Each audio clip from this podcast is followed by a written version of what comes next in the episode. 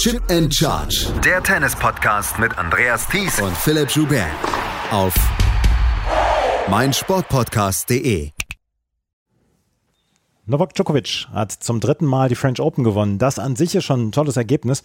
Er hat allerdings auch den 23. Grand Slam seiner Karriere gewonnen. Er steht jetzt damit auf einer Stufe mit Serena Williams, nur noch einen Grand Slam entfernt von Margaret Court. Und er hat sich damit von Rafael Nadal und Roger Federer sowieso abgesetzt. Herzlich willkommen zu unserem letzten Podcast hier von den French Open zu den French Open 2023 hier von Chip in Charge. Mein Name ist Andreas Thies, natürlich auch wieder mit dabei, Philipp Schubert. Hallo Philipp. Hallo Andreas. Wir wollen es in keiner Weise kleinreden, dass dies der 23. Titel ist und dass er immer noch eine Spielerin einzuholen hat. Und wir haben auch schon über Margaret Court gesprochen und ihre durchaus kruden Ansichten aus unserer Seite, von unserer Seite aus und dass sie im Titel gewonnen hat, als die Weltelite noch nicht so unbedingt mitgespielt hat dort als Profi. Aber es ist nun mal Fakt, sie ist, wird halt immer noch als 24 Titel gezählt. Von daher, das können wir noch mit drin beinhalten, oder? Ja, und natürlich kann man noch Seitenstränge öffnen. Wir können jetzt auch anfangen, auf die Doppel- und Mixtitel von Martina Navratilova zu schauen, aber wir können jetzt wahrscheinlich wirklich sagen, unter, unter den Herren ist er nicht nur der erfolgreichste, sondern wahrscheinlich auch der beste aller Zeiten. Ich glaube, die Debatte war eigentlich schon seit einiger Zeit entschieden und jetzt, glaube ich, wird es kaum noch jemand geben, der da widerspricht. Es gibt noch genügend, die da widersprechen, aber wie gesagt, ich will diese Diskussion gar nicht wieder anfangen. Äh, Novak Djokovic hat heute seinen 23. Titel geholt. Er ist der beste Spieler der Welt der Gegenwart, vielleicht auch der Geschichte. Wie gesagt, diese Diskussion will ich nicht aufmachen. Aber er hat sich mal wieder gegen ja, Widerstände durchgesetzt und ist jetzt wieder auf dem Weg zu einem ja, Kalender-Grand Slam. Er wird es wieder angreifen. Er hat während der Pressekonferenzen dieses Jahr gesagt, lasst uns darüber sprechen, sollte ich diesen äh, Titel gewinnen.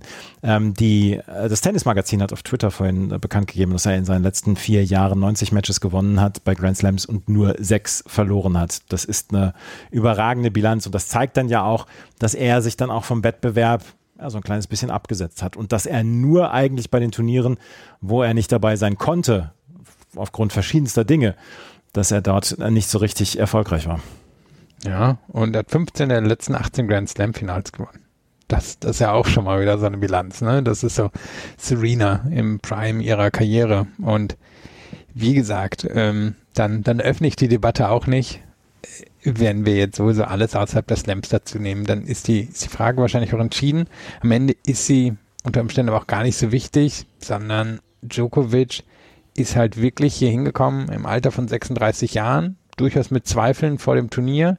Ich glaube, die meisten haben ihn wahrscheinlich vor dem Turnier auf den Titel getippt, aber dass es dann am Ende eben in so beeindruckender Art und Weise schafft, dass er sich Carlos Alcaraz, das Ausnahmetalent, so vom Hals erhält und dann Kasper Ruth, den weiß ich, dritt, viert, fünf besten Sandplatzspieler der letzten zwei, drei Jahre, dann am Ende doch relativ klar wieder im Griff hat. Das ist halt das Beeindruckende an Djokovic. In den letzten Jahren ist ihm konstant sowieso kein Gegner mehr gewachsen, aber selbst so in den, in den einzelnen Auseinandersetzungen auch nicht mehr wirklich.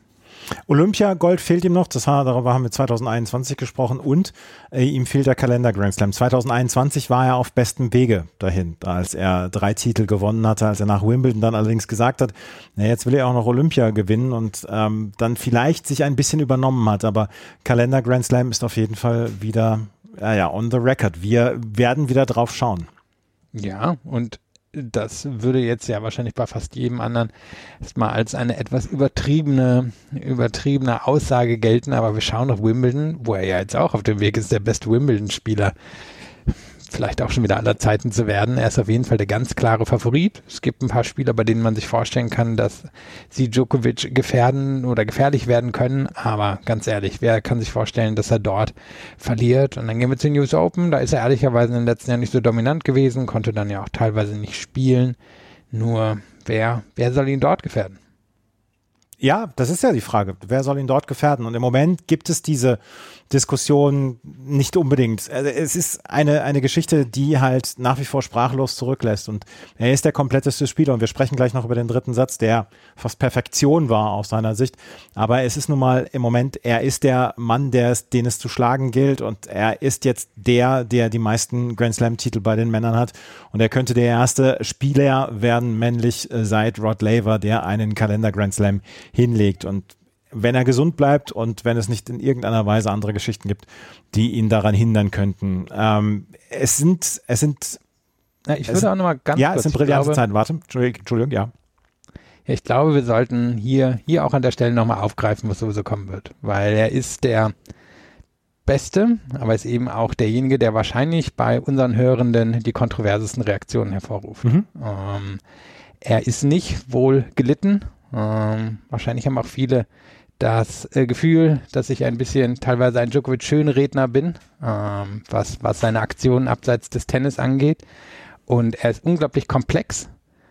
Und das macht ihn aber am Ende wahrscheinlich auch aus, dass er trotz seiner Komplexität am Ende immer wieder die, ja, die, die Momente findet, in denen er dann da ist. Also du hast diesen dritten Satz angesprochen, aber generell diese zwei Wochen, was ja vielleicht auch sehr spannend war, als er dann heute die Siegeransprache hielt und dann gesagt hat, naja, die letzten Wochen war ich wirklich extrem schwer zu ertragen zu denjenigen, die ihm am nächsten stehen und wir haben die Reaktion seiner Box gesehen, die das bestätigt haben. Er, er ist, weiß er wahrscheinlich selbst, ein schwieriger, ein komplexer Typ.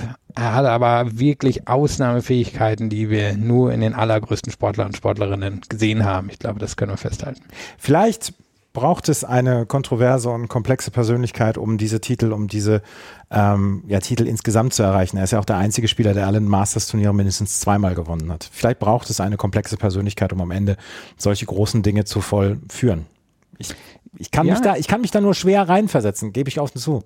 Naja, das Spannende war ja auch, er wurde nach dem Halbfinale wieder angesprochen, denn er auf die, auf die Geschichte, dass er im dritten und vierten Satz ausgebuht wurde vom Pariser Publikum, nicht von allen, aber von vielen. Einfach nur, weil er, weil er Alcaraz besiegt hat und Punkte gefeiert hat und das ist vielen sauer aufgestoßen. Und was hat er gesagt? Ich krieg's nicht ganz zitiert, aber so, naja, ist schon häufig genug passiert, kann ich drüber hinwegsehen und am Ende gewinne ich sowieso. Ne? Und es war, es war die perfekte Djokovic-Antwort. Viele werden sie lustig finden, viele werden die Augen rollen. Es ist Djokovic, so wie er spielt, hat er auch dann der Presse geantwortet. Novak Djokovic hat dieses Match gegen Kaspar Ruth gewonnen und wir haben über Kaspar Ruth dann auch schon äh, ja, häufig gesprochen und dass er ja, so ein bisschen der zweiterfolgreichste Grand Slam-Spieler der letzten anderthalb Jahre ist. Das war sein drittes Finale innerhalb der letzten fünf Grand Slams, zum zweiten Mal hintereinander bei den French Open, zum ersten, zum dritten Mal war es dann bei den US Open letztes Jahr und da ist er dann immer wieder auf Gegner getroffen, gegen die er kaum Chancen hatte. Und ich frage mich, bevor wir jetzt, jetzt gleich in die Zusammenfassung gehen, ich frage mich, wie viele Spieler es heute gegeben hätte, gegen die er noch verloren hätte. Mit der heutigen Performance, Ja, also hier im Turnier angetreten, vielleicht noch Alcaraz, wenn er die Nerven im Griff gehabt hätte, dann wäre es vermutlich schon vorbei gewesen. wär, wäre auch meine Meinung. Es, ähm, es war eine ziemlich starke Leistung von ähm, von Kaspar Ruth, die er heute gebracht hat. Und am Ende hat es dann doch nicht gereicht und er ist in drei Sätzen ausgeschieden. Und hinterher wird man vielleicht dann denken, ja, es ist, ähm, er, ist, er spielt gut mit und er erreicht diese Finals, aber er ist dann halt chancenlos. Er war noch nie näher dran an einem Grand Slam als heute, möchte ich dann in die Welt hinaus schalmeien. Ja, also ich meine, US Open letztes Jahr war auch eng. Der Tiebreak hätte natürlich damals auch für ihn ausgehen können in New York und dann hätten wir unter Umständen darüber gesprochen, dass er gewonnen hätte. Aber ich würde auch sagen, dass er, wenn man die Umstände betrachtet, eine sehr gute Leistung gebracht hat. Für mich war die Erinnerung durchaus da an die Auftritte, immer besser werdenden Auftritte auch von Dominic Thiem bei den French Open. Und ich sehe nicht, warum er Team nicht irgendwann nachfolgen könnte, weil er, er ist 24. Ich glaube, ein, ein Grand Slam-Sieg sollte er schon irgendwo in petto haben. Ja, da bin ich, ich bin da relativ überzeugt davon, dass wir den früher oder später sehen und dass er nicht unbedingt der David Ferrer der Neuzeit sein wird. Nee, er ist ja jetzt zumindest bei Grand Slam, also das, das Erstaunliche an ihm ist ja, holen wir hier mal kurz aus, König der 250er über die letzten Jahre, Mhm. fantastisch bei Grand Slam Turnieren, dazwischen so, naja, okay. Also äh, fällt jetzt nicht groß auf im Gegensatz zu, sagen wir mal, Karen Ratschanow oder so. Aber er, er hat sich halt wirklich bei, bei den Grand Slams in den letzten Jahren abgesetzt. Und ich bin mir sicher, viele, die höher gehandelt sind als er und auch meiner Meinung nach noch zu Recht höher gehandelt sind als er aus der, aus der Generation, seien es eben Zverev, sei es Tsitsipas, sei es Medvedev, die würden trotzdem wahrscheinlich die drei Grand Slam Finals aus den letzten anderthalb Jahren nehmen.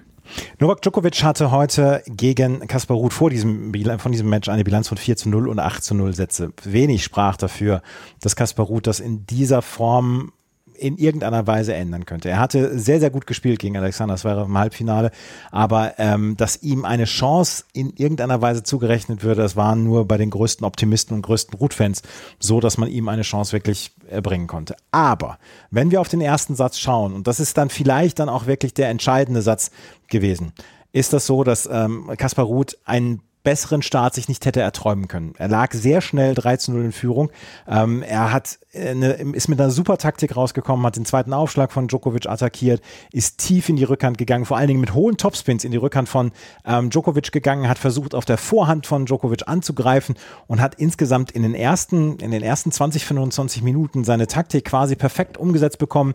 Djokovic selber hatte so ein bisschen, hat er mit Nervosität zu kämpfen gehabt oder war es einfach, dass er so ein bisschen insgesamt nicht gut drin gewesen gewesen ist in diesem Match? Ja, ich denke eine Mischung aus beidem. Ähm, es war dann ja auch eher, eher die gute Aufschlagsleistung, die Djokovic in dem Satz drin gehalten hat. Und wenn wir jetzt mal drauf gucken, dann war ja Ruth von der Grundlinie auch wirklich der bessere Spieler. Nicht nur in der ersten Hälfte, sondern eigentlich den ganzen ersten Satz über. Das Einzige, was ihm gefehlt hat, war, war die Fähigkeit, einfach mal einfache war die Fähigkeit, einfache Punkte beim Aufschlag zu erzielen. Also er, er verliert diese kurzen Punkte auf fast haarsträubende Art und Weise mit 8 zu 27. Also das, das geht eigentlich nicht. Und er gewinnt dann die langen, aber die langen, die brauchen halt auch Arbeit und die mhm. brauchen auch ein bisschen mehr Glück, als es bei den kurzen Punkten der Fall ist. Und das hat ihm gefehlt, da einfach mal 10, 15 lockere Punkte zu bekommen. Man glaube ich hätte den ersten Satz gewonnen, aber er musste für jeden seiner Punkte hart arbeiten. Und Djokovic konnte in einer Phase, wo er ein bisschen gewackelt hat, ich, ich denke wirklich eine Mischung aus noch nicht angekommen und Nerven, konnte er sich auf seinen Aufschlag verlassen. Der hat ihn im Satz drin gehalten und das ist Ruth eben nicht gelungen, sich dort abzusetzen. Und das war, war für mich der Unterschied zwischen den beiden. Im ersten Satz war es dann auch so, bei 4 zu 1 hatte ähm, Djokovic sieben Unforced Error auf der Rückhand, Ruth nur einen. Ruth hat sehr, sehr stabil gespielt. Du hast es gesagt, er musste sehr viel arbeiten für seine Punkte und hatte diese kurzen Punkte, hatte er nicht. Aber insgesamt steigerte sich dann Djokovic in dieses Spiel oder steigerte sich seine Leistung und ähm, er kam besser ins Spiel und dann gab es dieses eine Aufschlagspiel dann von, ähm, von Kaspar Ruth, wo Djokovic dann wieder dieses Metronom an den Start brachte, wo er wieder Ruth immer den einen Ball noch mehr spielen ließ und noch einen Ball mehr. Und dann kam dieses Break bei einem Überkopfball. Ähm, kleine Zwischennotiz, die Überkopfbälle im ersten Satz waren von beiden eine Katastrophe. Sie haben zur Unterhaltung beigetragen. Ja, haben sie. Aber er hat sich dann das Break zurückgeholt. Und ähm, dann gab es ähm, einen Aufschlaggewinn von Ruth, der auf 5 zu 4 gestellt hat. Ähm, Djokovic ist zwischendurch einmal gestürzt. Das war aber an sich kein Problem am Ende. Dann gab es einen richtig fantastischen Ballwechsel mit einem Tweener. Und da war Ruth zwei Punkte vom Satzgewinn entfernt. Wir, wir sprechen nicht davon, dass er keine Chancen hat oder so. Wir sprechen nur davon, dass er, wenn er dran war, entweder nicht diesen Sack zumachen konnte oder der Sack offen gelassen worden ist von Novak Djokovic, um dieses Bild dann nochmal auszubauen. Naja, oder äh, Djokovic war dann halt der Knecht Ruprecht, ne? Ähm, da da gab es dann Hauer für Ruth, mhm. wenn also jetzt im übertragenen Sinne, wenn, wenn Ruth wirklich die Chancen hatte. Und das wissen wir, das, das braucht es. Die, die wenigen Chancen, die gegen Djokovic da sind, die müssen in so einem Match genutzt werden. Und das war das Einzige, was Ruth gefehlt hat. Was war es denn am Ende? Ich glaube, ein Punkt Unterschied. Na, warte, ich schaue noch mal ganz kurz. Nee, waren doch ein paar mehr Punkte Unterschied. Die kamen dann allerdings im Tiebreak zustande, den wir natürlich auch erwähnen müssen, denn Djokovic blieb weiterhin komplett fehlerfrei in Tiebreaks. Das ist ja so eine, eine seiner Fähigkeiten überhaupt, die er dann in diesem Turnier perfektioniert hat, wo er keine unerzwungenen Fehler gemacht hat in Tiebreaks in diesem Turnier und das hat sich da fortgesetzt und das, das war dann der Unterschied zwischen den beiden. Du hast es gesagt, Djokovic hat sechs Tiebreaks in, dieser, in diesem French Open gespielt. 42 zu 13 Punkte, keinen einzigen Unforced Error. Das ist vielleicht auch eine Statistik, die ein kleines bisschen übersehen wird, die wir aber nochmal ansprechen müssen.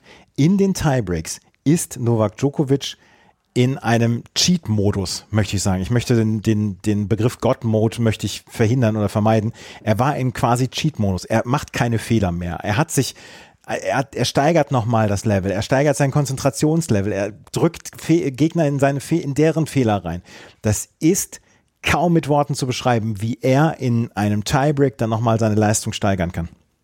Und die Fähigkeit hat er schon sehr lange. Mhm. Also ich meine, Nadal, Federer, Murray haben das selbst häufig genug in großen Matches gegen ihn erlebt er ist da jetzt wirklich, naja, auf einem noch höheren Level angekommen. Vielleicht ist es auch fast eine statistischer, statistischer Fehler drin gefühlt, einfach weil er jetzt so gut war. Aber über die Geschichte oder aber auch seine Karriere gesehen ist er einer der besten Tiebreak-Spieler, die wir je gesehen haben. Und eine, eine der weiteren Fähigkeiten, die er halt zur Perfektion getrieben hat in seiner Karriere und was ihn ja als Spieler ausmacht, ist, dass er eben so viele Kleinigkeiten hat, bei denen er nahezu perfekt ist, die sich dann halt zu einem Gesamtbild zusammenfügen, was so unglaublich schwer für andere in den Griff zu bekommen ist oder zu überwältigen ist.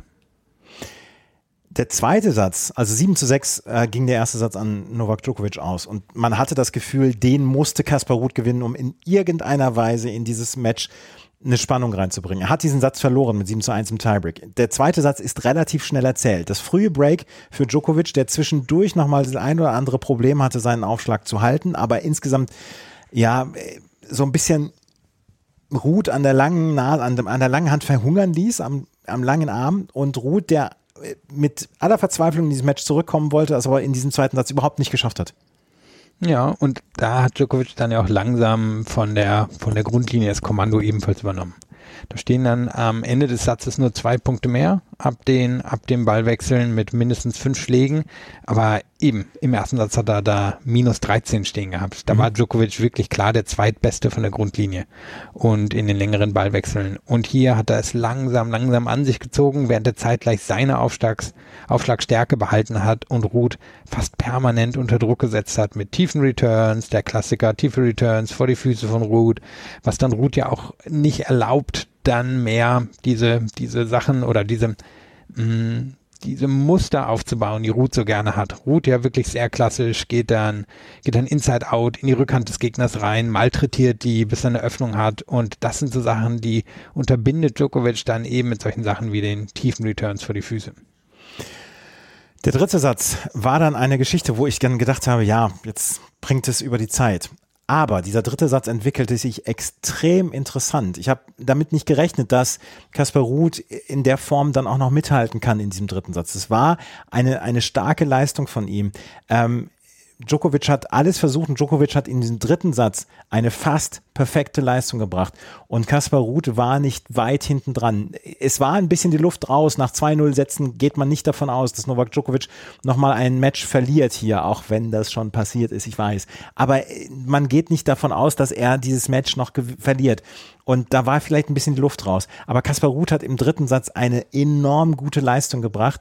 Aber das war fast Perfektion in diesem dritten Satz von Novak Djokovic. 22 Winner, 7 Unforced Errors, 10 Forced Errors. Das ist ja eine Statistik, die wir glücklicherweise bei den Grand Slams bekommen. Er hat vier Punkte nach eigenem Aufschlag im dritten Satz verloren. Hat fast perfekt gespielt.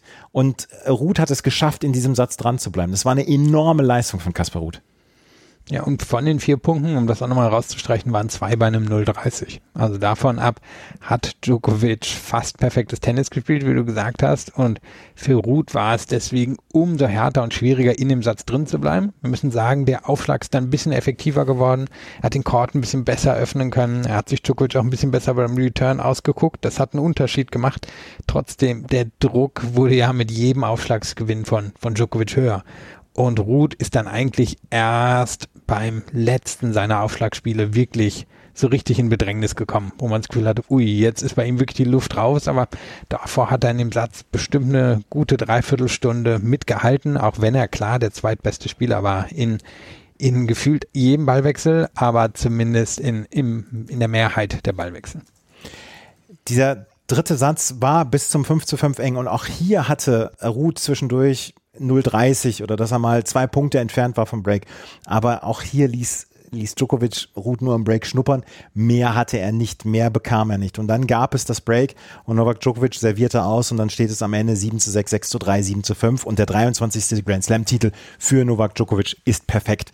Das ist, ja, es ist ein verdienter Sieg, es ist ein hochverdienter Sieg. Er hat nur zwei Sätze verloren auf dem Weg zu diesem Grand Slam. Du hast es vorhin schon angesprochen. Er war zwischendurch nicht wirklich nicht wirklich gut drauf. Er war sehr angespannt. Natürlich ist er gestresst. Natürlich will er sich dann auch von seinen, von seinen äh, Konkurrenten absetzen. Es heißt immer, ja, Nadal ist der Goat oder, oder Federer ist der Goat und er wird immer ein bisschen hinten dran gesehen, weil man dann auch, weil man dann auch sagt, er ist eine komplexe Figur, ähm, er ist eine kontroverse Figur. Aber ähm, wie er diese Turniere gewinnt, mit welcher, mit welcher Leidenschaft er diesem Beruf nachgeht, auch das ist etwas, was ihm kaum jemand nachmacht. Ja, und die große Frage für die Zukunft ist ja jetzt, wie, wie wird das von hier an gestalten? Hat er jetzt noch große Ziele? Hm, hat er das Gefühl, er will sich noch weiter absetzen von Nadal? Will er wirklich jetzt den Kalender Grand Slam diesem Jahr gewinnen? Ich gehe mal davon aus, dass es das große Ziel ist. Wenn er das schafft, was bleibt ihm dann noch? Ähm, kann, er, kann er sich dann noch an irgendwas orientieren? Oder fällt er, wie es ihm schon mal in der Karriere passiert ist, irgendwann in ein Loch rein? Nur mit Ende 30 in Loch fallen ist natürlich was anderes als Mitte 20 in Loch fallen. Also bin sehr gespannt, wie sich jetzt für Djokovic das alles entwickelt. Jetzt hat er zum allerersten Mal wirklich alleine diesen Rekord, auf den er jetzt jahrelang hingearbeitet hat. Und jetzt gucken wir mal, was passiert. Jetzt gucken wir mal, was passiert. Ich, also ich gehe davon aus, dass er jetzt die ganz klare Zielsetzung hat, ich will unbedingt diesen Kalender Grand Slam. Das ist das Einzige, was die anderen nicht haben und was ich dann auch nochmal ausbauen kann. Natürlich, wie gesagt, alle Masters-Titel zweimal gewonnen. Das ist der erste einzige. Er hat jetzt 23 Grand Slams und so weiter. Ich glaube, er möchte jetzt nochmal diesen Pflock reinrammen und sagen, Leute, bis hierher und nicht weiter. Die Goat-Diskussion war, war bis hierher sehr nett, aber jetzt hier, ich habe den Kalender Grand Slam geholt. Geht mir weg mit diesen Diskussionen. Also da bin ich ganz fest überzeugt, dass seine, seine komplette, sein kompletter Fokus jetzt darauf liegt ist gut möglich, vor allem weil natürlich eine Goldmedaille im Einzel bei den Olympischen Spielen schon eher schwierig erscheint.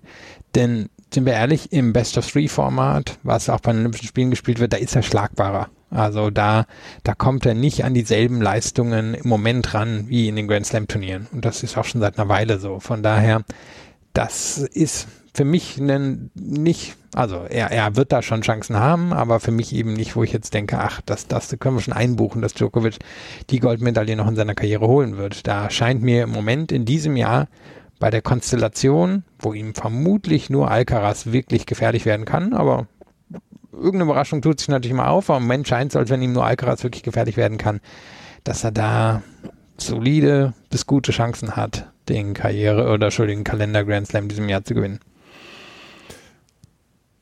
Wir werden sehen. Wir werden natürlich auch in Wimbledon und bei den News Open darüber berichten. Bei den News Open müssen wir uns noch äh, überlegen, wie wir dort die Dailies anbringen. Bei Wimbledon werden wir es dann sicherlich wieder bringen in ein paar Wochen. Morgen geht die Rasensaison los mit Stuttgart. Diese Woche war schon Surbiton ein Challenger, was gerade eben Andy Murray gewonnen hat im Finale gegen Juri Rodionov. Ähm, Andy Murray gewinnt am gleichen Tag wie Novak Djokovic ein Turnier.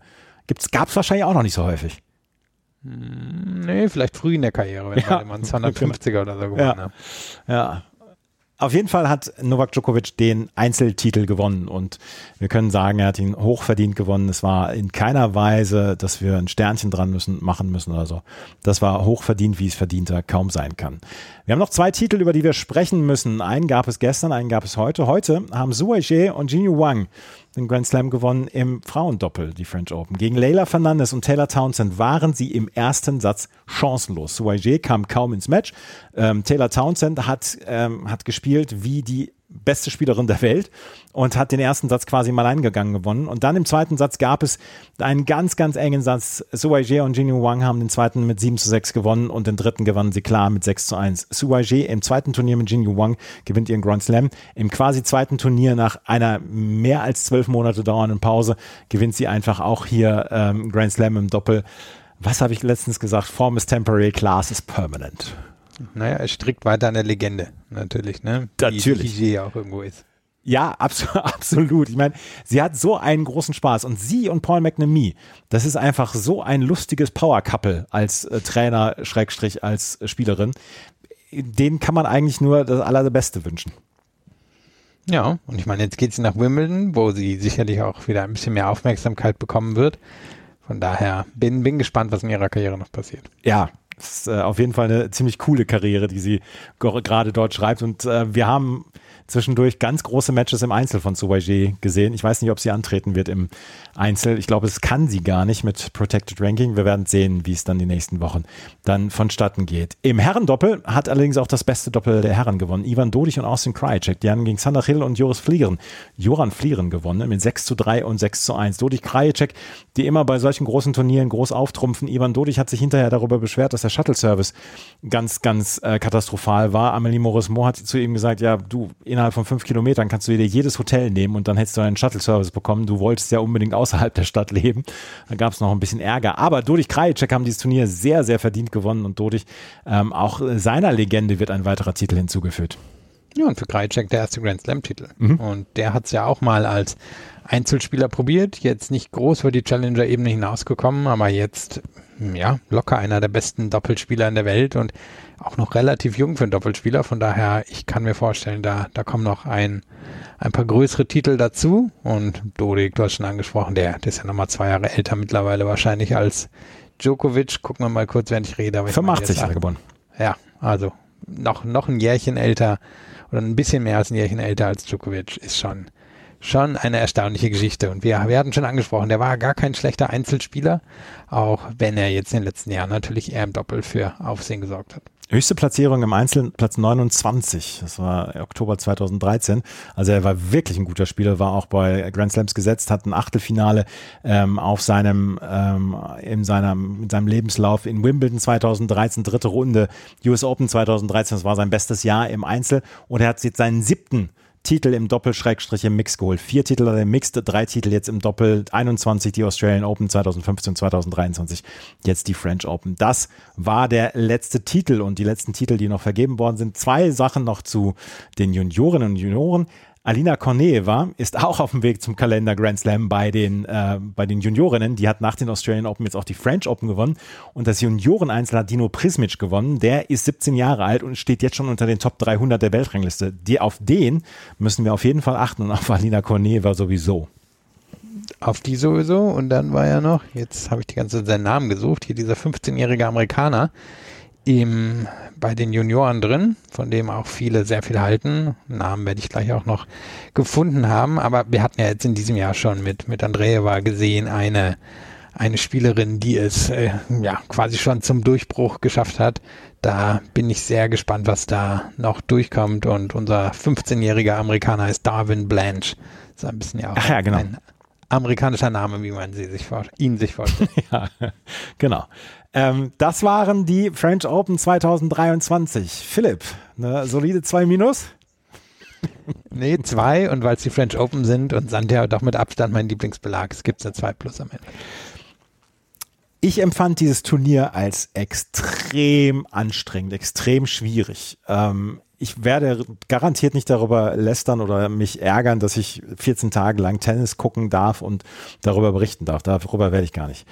Aber dieses Turnier war so anstrengend, gerade diese politische Dimension, die das äh, Turnier dieses Jahr angenommen hat. Wir haben immer mal wieder Kontroversen bei Grand Slams. Ich empfand es dieses Jahr als deutlich heftiger als sonst. Wir haben diese, äh, das, das Buhen gleich am ersten Tag von Marta Kostjuk erlebt, als sie ausgebuht worden ist in ihrem Match gegen Arina Sabalenka, nachdem sie ihr nicht die Hand gegeben hat. Wir haben diese gesamte Ukraine-Russland-Diskussion gehabt mit Sabalenka, die zwei ähm, French Open, äh, zwei French Open, zwei Pressekonferenzen geskippt hat.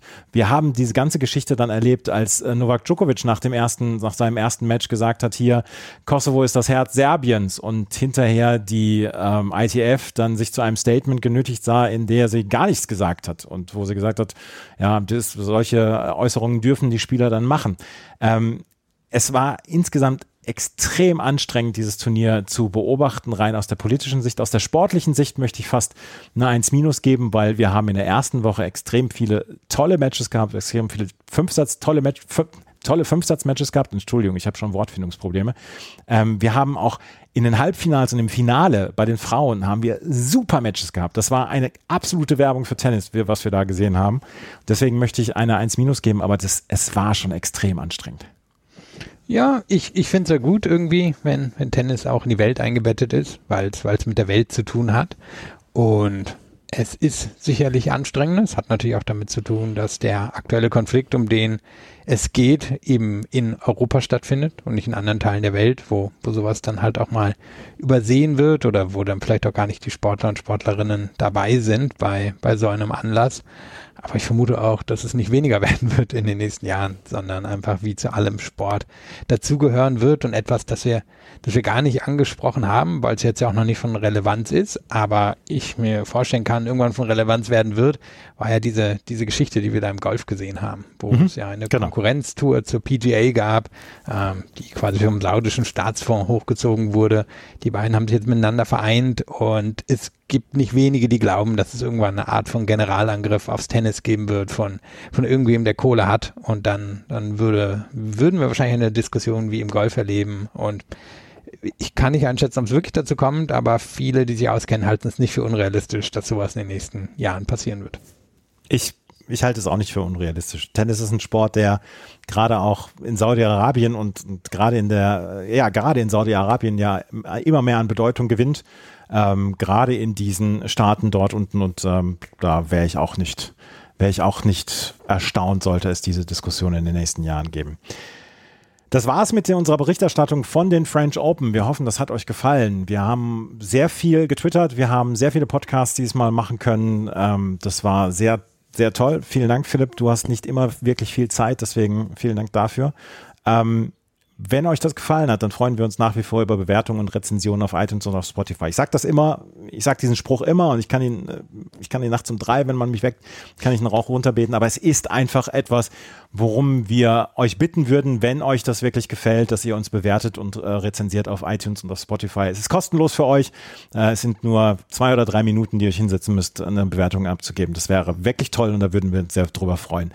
Wenn euch das so gut gefällt, dass ihr sagt, ich möchte das Ganze auch finanziell unterstützen, weil wir, ich bin jetzt in den nächsten zwei Wochen in Halle und dann auch in Bad Homburg, dann freuen wir uns auch über finanzielle Unterstützung. Steady ähm, gibt es, äh, eine Steady-Kampagne gibt es und über PayPal kann man uns unterstützen. Auch darüber würden wir uns sehr freuen. Im nächsten, in der nächsten Woche gibt es drei Podcasts. Einmal eine Challenger Corner, einmal ein Gespräch mit Michael Kohlmann zum quasi Halbzeitgespräch äh, der Sandplatzsaison, was die DTB-Profis der Herren angeht. Und einmal haben wir noch einen neuen Podcast zum Thema Dirk Hordorf. Das wird es in den nächsten acht Tagen wird's drei Podcasts geben. Also wir sind nach wie vor weiterhin eine ganze Menge unterwegs. Vielen Dank fürs Zuhören. Bis zum nächsten Mal. Auf Wiederhören. Chip and Charge. Der Tennis-Podcast mit Andreas Thies und Philipp Joubert auf meinsportpodcast.de. Wie baut man eine harmonische Beziehung zu seinem Hund auf? Puh, gar nicht so leicht. Und deshalb frage ich nach, wie es anderen Hundeeltern gelingt, beziehungsweise wie die daran arbeiten. Bei Iswas Dog reden wir dann drüber. Alle 14 Tage neu mit mir, Malte Asmus und unserer Expertin für eine harmonische Mensch-Hund-Beziehung, Melanie Lippisch. Iswas Dog mit Malte Asmus. Überall, wo es Podcasts gibt.